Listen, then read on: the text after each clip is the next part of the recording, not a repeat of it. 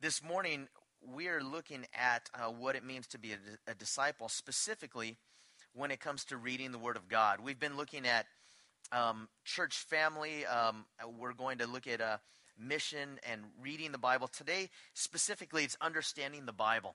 Because when Jesus told us to go and make disciples of all nations, he said to do what? He said to teach them, to teach them all that I have observed. So, so we're making disciples, but we're also teaching them. And if we don't have the Word of God, then we don't have anything to teach with, right? This is our, our material because God has, has spoken to us. So when we open up God's Word today, um, you know, my prayer is like, you know, I'm looking at last week, this week, and next week. I almost feel like we're uh, drinking water out of a fire hydrant with a straw, you know, trying to get it all in.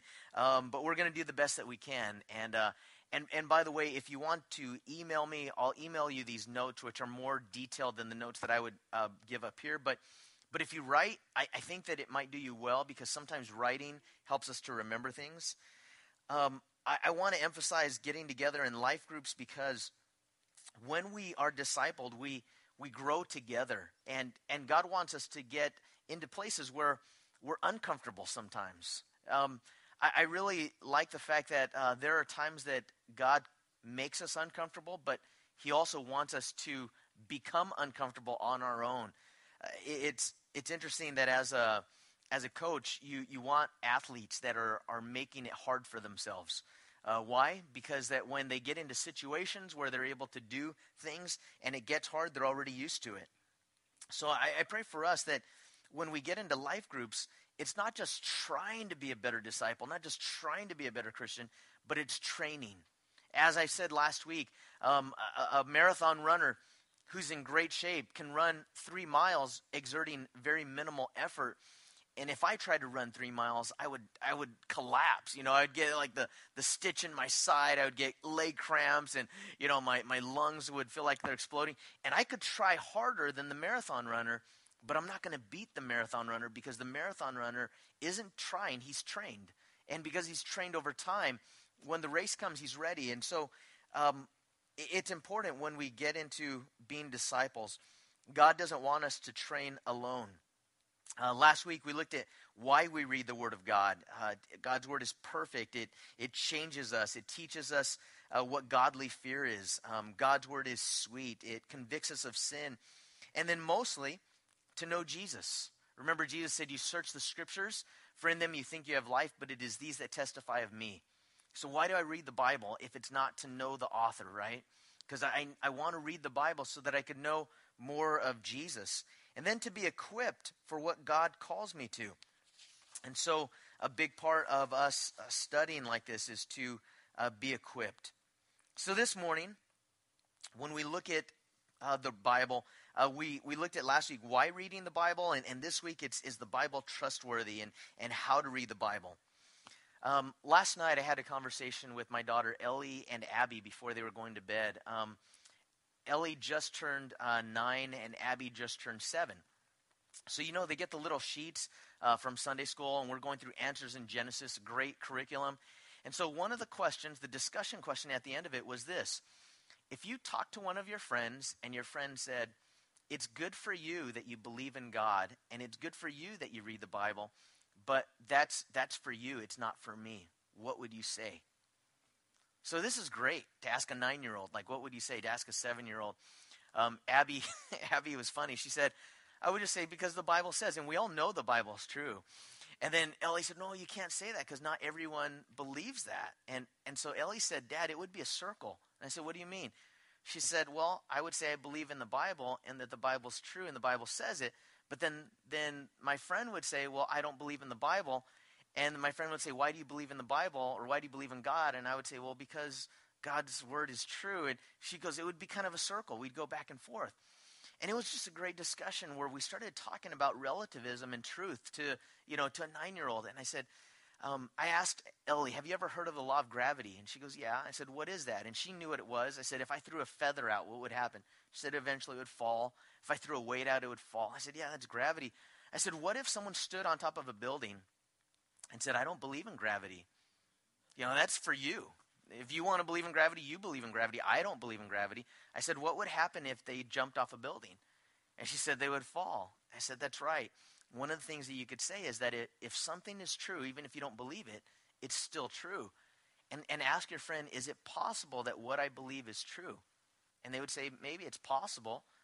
And then say, If it's possible, then shouldn't you research to find out if it's true? Because if it is true, then, then it's not just good for me, because it's bad for you that you don't believe it. And so we had this discussion. And, and uh, I think that at a young age, it, it's important that my, my kids know that the Bible is trustworthy. Like, how do you know? And I just started asking her questions like, how do you know that mom and dad are right? She goes, well, you guys are pretty smart. I said, yeah, but there's smarter people than us that believe other things. And she was like, well, you know, I, I know that I, I trust you because I, you love me. I said, yeah, there's other parents that love their kids and they teach them other things. So why? And, and I was just trying to get her to, to think and to reason. So this morning, um, I, I want to begin with going through why we can trust the Bible. Because, you know, in the next week, we're going to look at how the Bible's organized and those things. But, but this is all important. And if you're, if you're not sure, if you're thinking, man, the Bible is an ancient book and there's some good things in there, and but I'm not sure like it's really trustworthy like God's word, this is the perfect Sunday for you to be here. And if you've had a discussion with someone or you know someone that, that thinks like the Bible might be full of myths or it's an ancient book, it's a great Sunday for you to be here because um, it equips us. Um, I'm going to begin with uh, the, I'm just going to begin with the acronym MAPS. Can I trust the Bible? M A P S. And, and the first thing, the letter M, it, it stands for manuscripts. And uh, if you if you already know this, then then I just hope then pray that it strengthens your faith somewhat as you're you're going through this uh, again this morning. Um, I'll get back to these. It's manuscripts, archaeology, prophecy, and statistics. So we're going to look at some of these reasons why we could trust the Bible, beginning with manuscripts. Uh, this is my friend Jeff. Uh, we went to Israel. Um, this is in 2006, maybe 2008. Uh, that cave that you see is, is, a cave in a place called Qumran. And uh, what happened at that cave was, was really fascinating. In 1947, there was a shepherd boy um, threw a rock into the cave. So you, you can just imagine, I would do the same thing as a kid. You know, you're down there and you throw something into that hole. And so they're throwing rocks. They're trying to make it into that hole and in that cave. And when they throw something in there, they hear a, a sound of like shattering, like, hey, what's in there? And they throw another rock and, and they start to hear this. So they climb up into the cave and they found, they found these jars. And inside of the jars are these ancient scrolls. So they're looking at the scrolls. They came back uh, home, you know, told his dad, hey, I found these. Eventually, they, they, his dad felt like, hey, this is going to be something valuable. Probably the greatest archaeological find, maybe, if you consider biblical uh, proof and evidence. This is what is known as the Dead Sea Scrolls. And this is in the Dead Sea area. This is in a place called Qumran. And let me explain why it's important. A manuscript is a handwritten copy of the original. Now, before Xerox, you know, the kids, it's funny, they don't know what Xerox means anymore. Like, what's a Xerox or, or dittos? What are dittos? You know, they know computers, they know digital things. But before photocopying and, and Xerox and all of those things, even before the Gutenberg printing press, which was developed and invented so that we could reprint the Bible, uh, scribes would handwrite, not word for word, but letter for letter, the Bible. They were so trained that as they would uh, transcribe, in, like for example, Genesis 1 1, in the beginning, God, they wouldn't write in, in the, the beginning, begin they would have to go letter by letter. And, you know, I, I, N, N, T, T, H, H, E. Now, that's a long illustration, but I'm just kidding. The whole Bible, they're, they're, they're taking whatever it is that they're reading and they're going letter by letter. By the way, there were no spaces in between so that all of the words would come like side by side without any spaces. And after they finished one book of the Bible, for example, the book of Genesis, they would stop, They would count the number of letters in it to make sure it matched the original. Then they would count from the beginning to the middle and make sure that the middle letter was the same middle letter as it was in the original. And if there was one single error, they would have to destroy the copy. There was no erasing because they held this as God's word and they understood the value of God's word. They wanted to make sure that they preserved it. So they would destroy the original, or I mean the copy, and they would start all over from scratch. So these manuscripts, it would be like if I were to write a letter to Rick, and and let's say that I, I, I sent a, a, messenger here, deliver this letter to Rick, and he takes this letter to Rick, and then we're living in you know 500 BC, we're living in ancient Israel, but I wanted to verify that when he got that letter, he could prove that it's a, an original before I sent it off, I made a copy. And let's just say that I wanted to send that copy to someone else. I would have a scribe copy it and then send it to another person. And then take another copy and send it to another person. That way, if Rick says, This is what Matt wrote to me, and someone said, I don't believe you, then they could look at the other verified handwritten copies and say it matches. Yes, truly, that, that's authenticated. So let me ask you, how many manuscripts would it take to authenticate an original? like letter for letter, would you say, okay, there's a handwritten copy, yeah, it matches, it is an original. I mean, it really is authentic. What would you say? One copy? Maybe two copies? All right, maybe maybe three copies is going to extreme. Homer's Iliad, which is um, literature, the highest number of manuscripts outside of the Bible for ancient literature that's comparable. There are 643 copies handwritten copies of Homer's Iliad. So when we read Homer's Iliad, we think, okay, we really have this story that was written by this guy named Homer, and we, we know that. We have 643 copies of it, and they match. Shakespeare's plays, the greatest number of any of his plays, 14. Okay, so some of the plays less than 14, but the greatest number, I can't remember which play was, 14 copies. Plato. We have Plato's writings. In fact, we study them in, in philosophy. You know how many manuscripts we have of Plato? Eight. Eight manuscripts from this incredible philosopher named Plato, right? Uh, Aristotle, less than 10. Of the New Testament alone, either in full or in part, how many copies do you think there are? a lot. 24,000 copies of the New Testament alone. So you can imagine that, you know, people say, oh, the Bible that we have, I'm not sure if it's real. Did you know that for the Book of Mormon, there's one copy? One single copy written in a heavenly language that only Joseph Smith could translate. And he translated it saying this is in the heavenly language, and no one can check it. But our Bible was written in Hebrew and Greek and Aramaic. Those are known languages. We could verify it, and we could find copies in different places that are hundreds of years apart, and they, they match each other. So the Dead Sea Scrolls were an incredible find. These are that's a picture. It's a dark picture of the jars that are there, and uh, the scrolls that were in there. Inside of the Dead Sea Scrolls, um, they found the entire book of Isaiah, 26 feet long, and handwritten copies that were, were hidden by a, a group of people called the Essenes. And just an amazing find. In 1947, these scrolls were placed in there 2,000 years ago. So when they dated the scrolls, and, and they have um, estimations of when the Dead Sea Scrolls were written, they find that the Dead Sea Scrolls were dated before the time of Christ. Okay, this is before Jesus' birth. Why is that significant? Because the book of Isaiah predicts Jesus' birth. And it predicts some specific things about how he would be born and where he would be born. And I just want you to think of this because people before the Dead Sea Scrolls they were saying, "Oh, the manuscripts those are those are copies after Jesus was born." They started writing, you know, they started backlogging these backdating these prophecies to say that Jesus was the fulfillment. But let me explain that for the Dead Sea Scrolls, the pottery that housed the manuscripts was dated before Christ. The weave and the pattern of the manuscript cloth was dated before Christ. The form of the characters was in a writing that they used to use before Christ. The spelling of the common words were in common spellings before the time of Christ.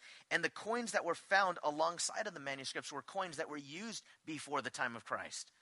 So we have all of these Old Testament books, and we realize that when Jesus came, he came to fulfill prophecy. And didn't God do an amazing thing that by preserving that for us today?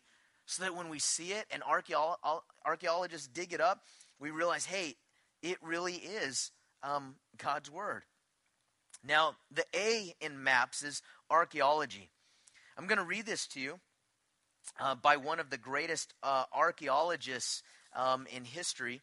Wrote this he wrote that it may be stated categorically that no archaeological discovery has ever controverted a biblical reference. Scores of archaeological findings have been made which confirm in clear outline or in exact detail historical statements in the Bible. And by the same token, proper evaluation of biblical descriptions has often led to amazing discoveries. They form the vast mosaic of the Bible. Um, it almost incredibly um, incredibly depicts a correct historical memory. So when archaeologists look for where to dig, where do they look? They read the Bible and they say, oh, this is where I should dig because the Bible said that it was here. And most of our archaeological discoveries in the Middle East around ancient Israel happened because they started digging in the place that they said that the Bible said this over thousands of years and layers. And they would just keep digging and digging you know, it's been said before that anytime you turn over a shovel, you know, in, in Israel, you prove that the Bible's true. You know, you're in your backyard. Oh, the Bible's true. Look, I just found something else. You know, all of these uh, incredible um, 25,000 archaeological discoveries. Everything from Pilate's stone to David's description as king to Caiaphas's bones, to Hezekiah's tunnel, to the pool of Siloam in 2005, uh, to the synagogue in Capernaum, where up to that point they didn't believe that Jesus was really in Capernaum. Then they found the synagogue that he was in. I mean, not one piece of evidence is found to support um, the, like for example, the Book of Mormon. Not one single archaeological dig has supported that. 25,000 have supported the Bible. Um, just absolutely incredible. I'm going to show you one more uh, about this. This is um, called the Michmash Gorge. Uh, the, there was an English officer in a, a war that was actually there. And his troops were coming up against some other troops and, they couldn't find where the stronghold was and they're trying to figure out like how do we how do we get to them because you know they have this strength and they're in this stronghold well anyway in the place that they were uh, Michmash um, one of the one of the people that came with reconnaissance, they they gave the name of actually the hills that were there on either side. Now, this English Bible student, who was a, a uh, you know an officer, he read the Bible and he thought, "Man, I I've, I recognize that somewhere. I recognize those names," and he recognized them from 1 Samuel chapter 14. Because in 1 Samuel chapter 14, you'll find that Jonathan climbs up to where the enemy stronghold is, and he and his servant are able to catch them by surprise. And so he's thinking, I know that it, it's there. And he goes to the general and he tells the general, hey, this is, this is where we can go. Documented battle uh, with England, you know, in, in the midst of it, that took over another army because this guy knew his Bible. He knew where this place was. He read about how Jonathan climbed up and took that spot and said, Hey, if we climb up instead of going through the gorge, because you could see how narrow the gorge is and you couldn't get through there, but if we climbed up some other way, we would be able to, to come upon them. And so it shows that the Bible is true. The P, M A P S, the P stands for prophecy. If you take just eight prophecies that Jesus fulfilled from the Old Testament, the odds would be 1 in 10 to the 17th power. That is 1 in that. Well, I don't know what that is. What number is that? A Googilian or something like that? Um, of the 26 other religious books that claim divine inspiration, whether it would be the Quran or you know other other books, 26 religious books that are books for different main religions in the world claim that divine authorship um, has been given. Zero. none of them contain fulfilled prophecy. The Bible is filled with hundreds of fulfilled prophecies. In fact, in the Old Testament, one in every four verses was prophetic at the time it was written. We look at it as history, but when it was written, 25% at least was prophecy at the time that it was written. So just imagine this. And, and you guys, I, I really hope and pray that it just, uh, you just try to wrap your mind around it. To hold on to the faith that we have, that it's not a stupid faith. It is faith, but I'll tell you what, God has given us so much evidence that, that the Word of God is sure. And, and it's something that we could hold on to not vague generalities like Nostradamus or you know these other people that give uh, these these prophecies that are kind of vague and almost anyone can fulfill sometimes. Very specific for Jesus uh, that he was going to be from the seed of Abraham and Judah and David. For Jesus that he was going to be born in Bethlehem. That um, that the temple would be destroyed after him. The kinds of miracles that he would do. He would heal blind and deaf, and he would cause lame to leap. He would be rejected by his own people. Daniel 9, the precise year in history that the Messiah would die for the sins of the world. Psalm 22, that he would die by crucifixion. Isaiah 53, that he would be scourged and beaten. Psalm 16, that he would rise from the dead body before it would decay, that it would actually rise from the dead. All of these are prophecies in the Bible. So, I don't know. You know, I, I, know that sometimes when people are really into something, you think they kind of geek over it, like I could geek over football or something. This is not just stuff to geek over. This is stuff to realize if I hold on to this and God's already proven that his word is true, then I could trust the God who wrote it. I could trust him for my eternal destination. I could trust him for my life. And then the last thing is the S statistics. Uh, Josh McDowell wrote a book called Evidence That Demands a Verdict, and, and this is where most of this material is from. The Bible, unlike other religious books, was not written by one author, but 40 authors. Okay, 40 different authors. And, and I, I, subbed for my son Josiah's class on Friday um, over at Baymonte School. It was, it was great. He's down in Anaheim for Acquire the Fire. It's a, a conference. So his Bible teacher called me and said, Hey, would you, would you be willing to sub for me and teach uh, Bible class? Yeah, great. So I subbed. It was just a blast. And um, this is what I did with the, the seventh and eighth grade students in Bible class, and even sixth grade students. I said, uh, in this class, you're all about the same age. How many of you are 12? The vast majority of that class was 12. There were a couple of 13 year olds. So I said, You live in the same area, maybe not the same city, but you all live in Santa Cruz County, right? They all did. All lived in Santa Cruz County. Same age. You all speak English, right? Yeah, we all speak English. You go to the same school, right? Yeah. I'm just going to give you one topic how many of you believe that the death penalty is okay in instances where someone has done massive number of murders and the evidence is clear? How many of you believe the death penalty is right? You know, a bunch of them raise their hand. How many of you believe it's wrong? You know, a bunch of them raise their hand. So I said, I'm not going to talk about that issue right now. I just wanted you to see that you're the same age. You speak the same language, live in the same county, in the same country, and you can't even agree on this one thing the Bible is written by 40 different authors. The 39 books in the Old, 27 in the New Testament, it took 1,500 years to write it. So some of these authors had never, they were a thousand years apart, had never met each other, had never seen each other, didn't know each other. It covered 60 generations, and it was written in three languages Hebrew, Greek, and Aramaic. So not just English. I mean, they all spoke English, but this is Hebrew, Greek, and Aramaic. It was written on three continents on Asia, Africa, and Europe. It was written by um, authors from different walks of life. There were shepherds, pr- a prime minister, a doctor, an accountant, farmers, hundreds of controversial issues in total and complete harmony. Do you think the Bible is supernatural in origin? Do you think that the Bible is something that, man, when I read it, there's something special about this book that is different than any other book? And they're like, yeah, I, I, I see that. Because I want them at that age. Because I said, some, how many of you are going to go to public high school? You know, a bunch of them raised, how many of you want to go to, a, you know, a university, you know, and not a Christian university necessarily? They raised their hand. I said, they're going to bombard you with stuff like the Bible is full of myth and the Bible is just, you know, it's an ancient book. I want to arm you and equip you to know that, that it's something to hold on to. I think they came away strengthened, and I pray that we would as well. By the way, there's scientific knowledge How long did uh, people think that the world was flat? all the way up until Columbus, right? They were still afraid. No, no, you're going to sail off the planet. Don't don't go out there. You're going to sail off the edge of the planet. You know, 1492, they're still worried about that. And yet when we read in the Bible that in Psalm 19:6 the Bible teaches that the sun travels in a circuit through space, and then in, in, in Isaiah it talks about the shape of the earth being a sphere. Isaiah, this is hundreds of years before Christ.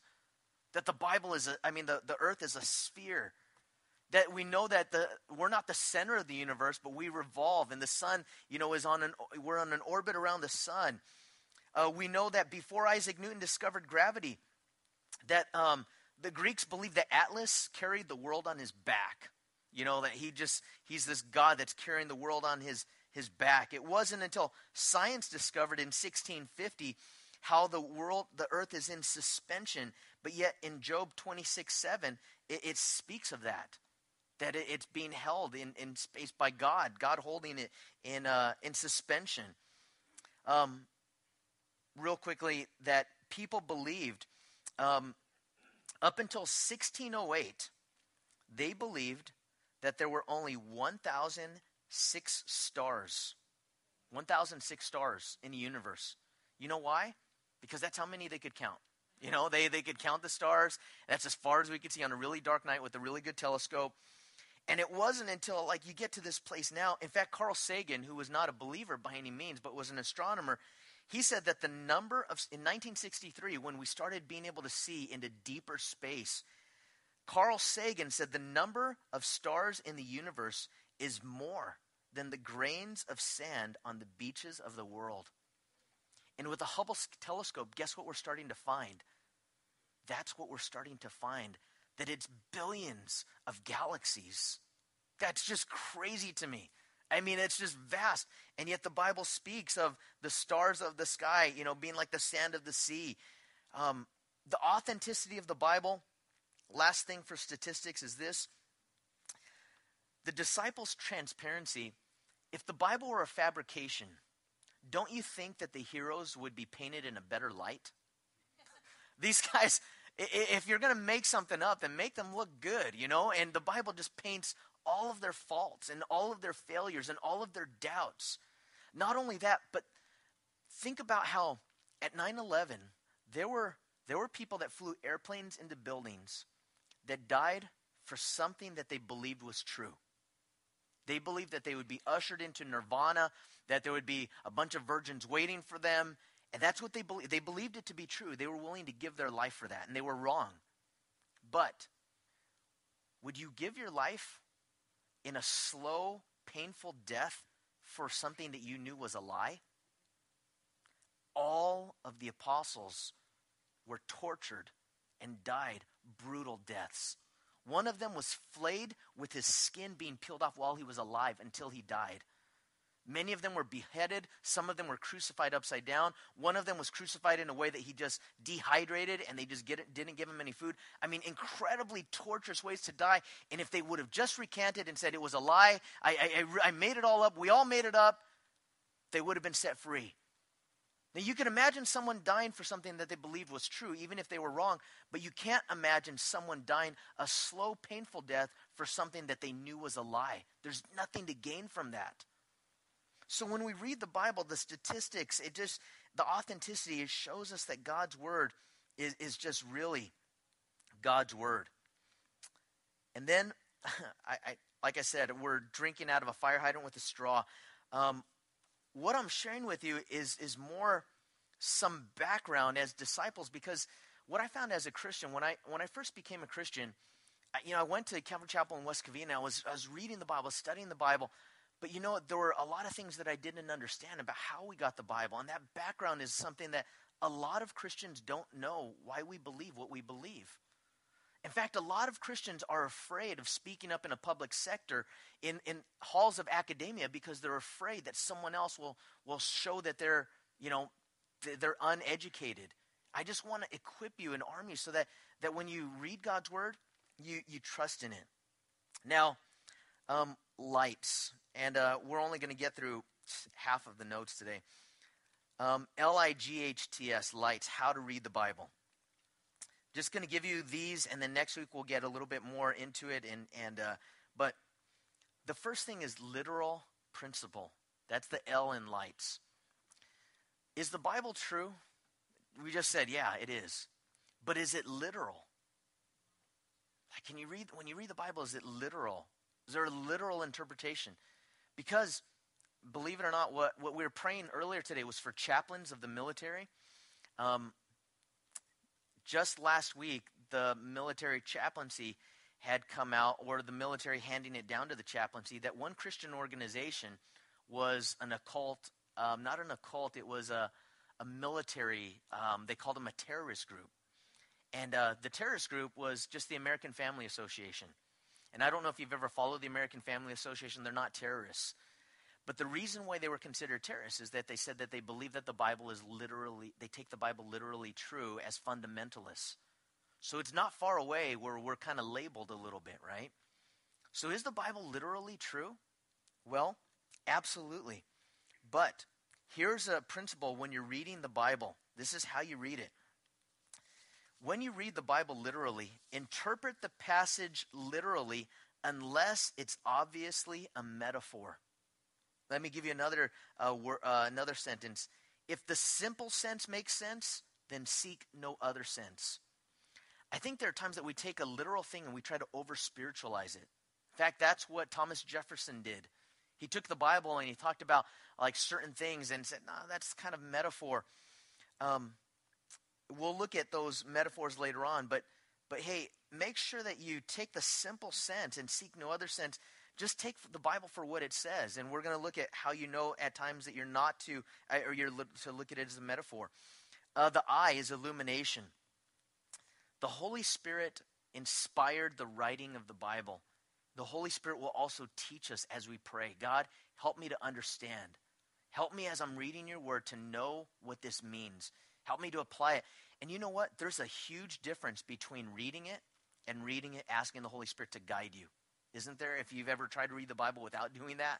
So, um, it doesn't mean that we're to forsake study. It doesn't mean that we're not to think about scholarship. But for those of us who have been born again, regenerated by the Holy Spirit, this verse applies. 1 Corinthians 2 14 through 16 says, The unspiritual man does not receive the gifts of the Spirit of God, for they are folly to him. He's not able to understand them because they are spiritually discerned. The spiritual man judges all things, but he himself is judged by no one.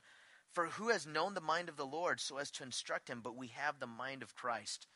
God helps us to understand his word. The G is grammar.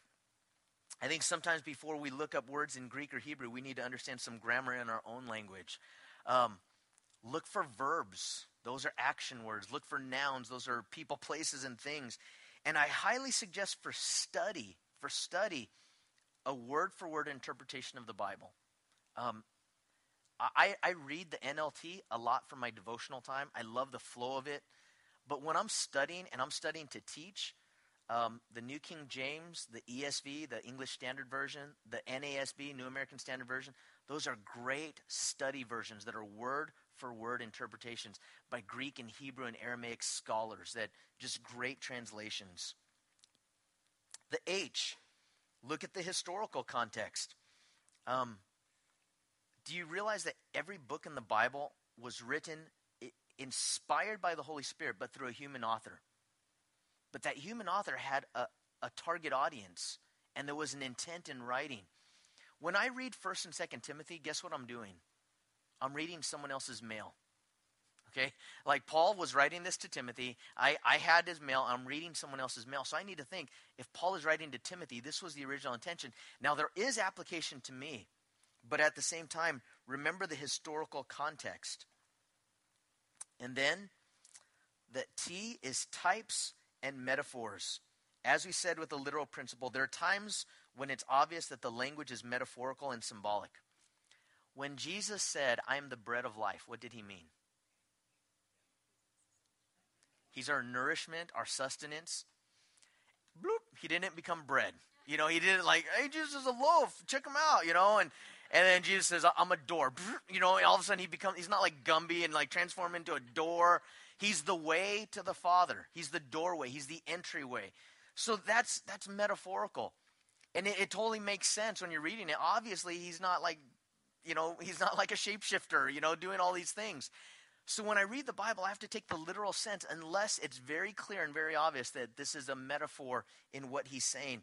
And by the way, there are there are literal things, for example, in the book of Revelation that many people take as metaphorical, which are literal. So you got to be careful.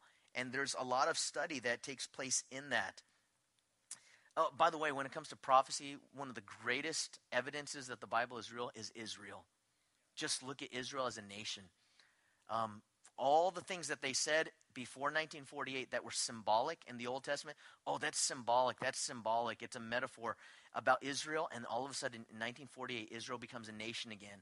Then 1967, Jerusalem is taken. All of a sudden, they realize, oh, these prophecies in the Old Testament, they were literally true. So you got to know the historical context, the types and the metaphors. And then the S is scriptural context. Listen to this. Let Scripture interpret Scripture. If you read a scripture that doesn't seem to make sense, and it seems to go against the character of God, and it seems to go against the rest of what the Bible says, chances are you're misinterpreting that scripture. Let Scripture interpret Scripture. So you're looking at the whole preponderance of the Bible and the context of it. Now, I do want to close with this. I know this is weird. This is such a weird thing for me that, like, this is one we're teaching about the Bible. One of the few times that we haven't like opened up and like taken a passage and like done expository study through it and verse by verse study. And you're thinking, this is Calvary Chapel. We can't do this. You know, this is wrong. Well, I'm telling you, we're doing this so that when we do that verse by verse, that we know that what we're reading is true and it's trustworthy, and we know that what we study is right on. Um, but for next week, I just want to preview this for you. We're going to look at understanding the Old and the New Testament and how they're put together. But, but I just want to, um, I, I just want us to think we're not just to hear the Word of God, we're supposed to do it. Don't just be hearers, but be doers. Be a self feeder. Read the Word of God for yourself. And after you read it, then apply it and, and do it. In fact, at um, Gen 1, when I was teaching that, that uh, night that I was there, I was asking people how they grew in their faith. And one person said, When I actually took the Bible promises and took them as literally true and held on to those promises, that's what helped me to grow as a Christian. That's what helped me to grow as a believer. Next week, what we're going to look at is how the whole Bible, the whole thing, from Genesis to Revelation, it all speaks of Jesus this incredible thing. I just want you to, to, to think about this as we go into this time of, of worship. God created this incredible world for us. It, the Bible is, is not a fictional thing, it's an account of, of something that really happened that, that almost seems too good to be true. Every story that we love, every, every fictional story that we, we, we love, even as kids, there's a hero, there's a, a king, there's a prince, there's someone that needs to be saved. There, there's someone that goes into incredible difficulty and danger, someone that risks life. I believe that God put all of those things in us because we are created in the image of God, and it all points to Him. When we have this incredible sense of good versus evil and injustice and we read a story or we hear something in real life that isn't right and our blood just starts to boil. Like how is that person getting away with it? Then when i read in the word of god i realize that there's wrath of god there's judgment of god. But sometimes i'm the jerk right? And sometimes i'm the one that deserves wrath and judgment. And then i read the word of god and i realize there's love and there's mercy and that god is going through any lengths to reach out to us. The whole Bible is an incredible story of God's redemptive grace. It's a story of creation. Why did He create trees? I was just with my daughter at the Monterey Bay Aquarium, and we're looking at the little sea anemones through. Uh, it was closing time, and we're just looking through one of these magnifying glasses, and we're just checking things out, and there's no one else there. And I'm going, Ellie, look at all the colors. You know, look at there's pink, and why didn't God just create all white or all black or just gray? It's vibrant. And no one, these are new discoveries. They're at the very bottom of the ocean and we don't see it. Why did God do that? Because He's a creative God. He loves beauty. Why do we love love stories? Because God created us to desire love. You know, people that want to be rich, why do they want to be rich? To have a bunch of stuff. Why do they want a bunch of stuff? to share it, to do it. No one wants a mansion and a boat and, and, and uh, bungee jumping and, and all these things by themselves without anyone seeing and anyone. Sh- God created us for connectivity, for community. The whole story of the Bible from Genesis to Revelation is this it's all about Jesus. That's why when you look at the road to Emmaus, when Jesus is walking with the two disciples, he's telling them these things, and they said, Did not our hearts burn within us when he explained that these things were testifying of him? Just an amazing, amazing thing. And so, man, next week, uh, please come with your thinking caps on, come uh, ready to write, because we are going to look at Genesis, you know, the creation, fall, flood. We're going to look at the monarchy how did the prophets, where did they write? Did you realize that most of the books of the prophets happened during the time of Second Kings? So if you want to make sense out of like Jeremiah and Isaiah and all these books, then you realize the context in which it was written during this time period. Man, we're going to look at all of those things because as disciples, um, if God's word is so important that people have died to bring us God's word, um, in in India, Gospel for Asia, when, uh, in fact, Pastor Bill has been there, and Pastor Johnny, have you been to India? No. His son, Pastor Dave's been to India. But when you, you go there, this is they're, they're waiting for you. They're, they're waiting for you because they don't have anyone to, to teach. They don't have a, a seminary in this little town. So you come, and what do you do? You teach them. You know what you teach them? You teach them a whole book. Teach us the book of Isaiah. Then Jeremiah. Could you teach us Revelation? Could you teach us Genesis? Could you teach us 1st and 2nd Timothy? And then 12 hours of teaching in 100 degree weather, 90% humidity, and, and the teacher is just fainting. And these guys are just saying, Could you just stay awake a little bit longer and give us more? Man, I pray that God whets our appetite for the things of God because He loves us and He wants to speak to us. Let's, let's pray, and uh, we'll have the worship team come up. And as we worship, like I said before, um, you know, when it comes to worship God, uh, it, it's not just about Sunday mornings, it's about our whole life. We're going to sing these songs because God is good and He's worthy to be praised. Um, if you're a, a visitor, then, then, welcome. You're not expected to give, but if your heart is to give um, as an act of obedience in tithes and offerings, that's an act of worship as well. And so, as we pray and worship the Lord, we'll have an opportunity to do that, and we're going to pray for the offering also. Lord, this morning, um, it doesn't feel to me like a typical Sunday morning. In some ways, Father, um, maybe a little bit more like a classroom, but, but Lord, I, I do pray that your Holy Spirit supernaturally would take your word as it says, that um, it's living and powerful and it's sharper than any two edged sword. And it, it cuts going in and it cuts coming out and it divides to our thoughts and the intents of the heart. Lord, that you would take your word in our lives this week and you would do the cutting process. God, that you would cut away the things in our lives that, that really are, are wasteful, things that aren't helpful, things that are, are sinful. And, and I pray that as we read your word, that you would strengthen us. I pray that as we read your word, that you would um, illuminate our, our understanding by your Holy Spirit.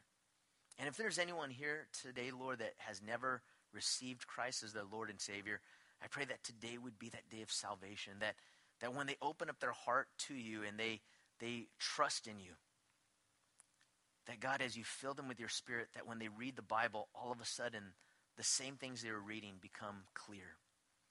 Things that were confusing, Lord, um, give life. And so, Lord, take your word this week in our lives and, uh, and use it.